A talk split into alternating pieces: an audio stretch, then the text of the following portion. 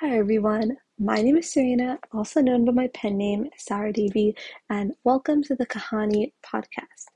I began this podcast as an extension of my blog, Kahani, and I hope that through this podcast I could continue my journey of storytelling. Already through my blog, I focus on sharing my creative writing pieces and just my overall thoughts. And I also work to explain topics in education, science, and technology in a more relatable way. In essence, I'm just telling stories.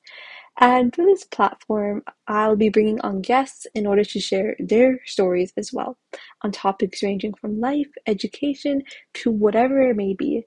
And I really hope to just have interesting and insightful conversations based upon this. The best way to learn something, I believe, is through a story.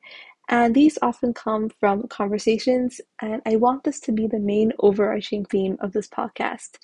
And since this introduction episode is just supposed to be something that's sweet and simple, all I really have to say is that I hope that you'll embark on this podcast journey and that you enjoy the forthcoming episodes.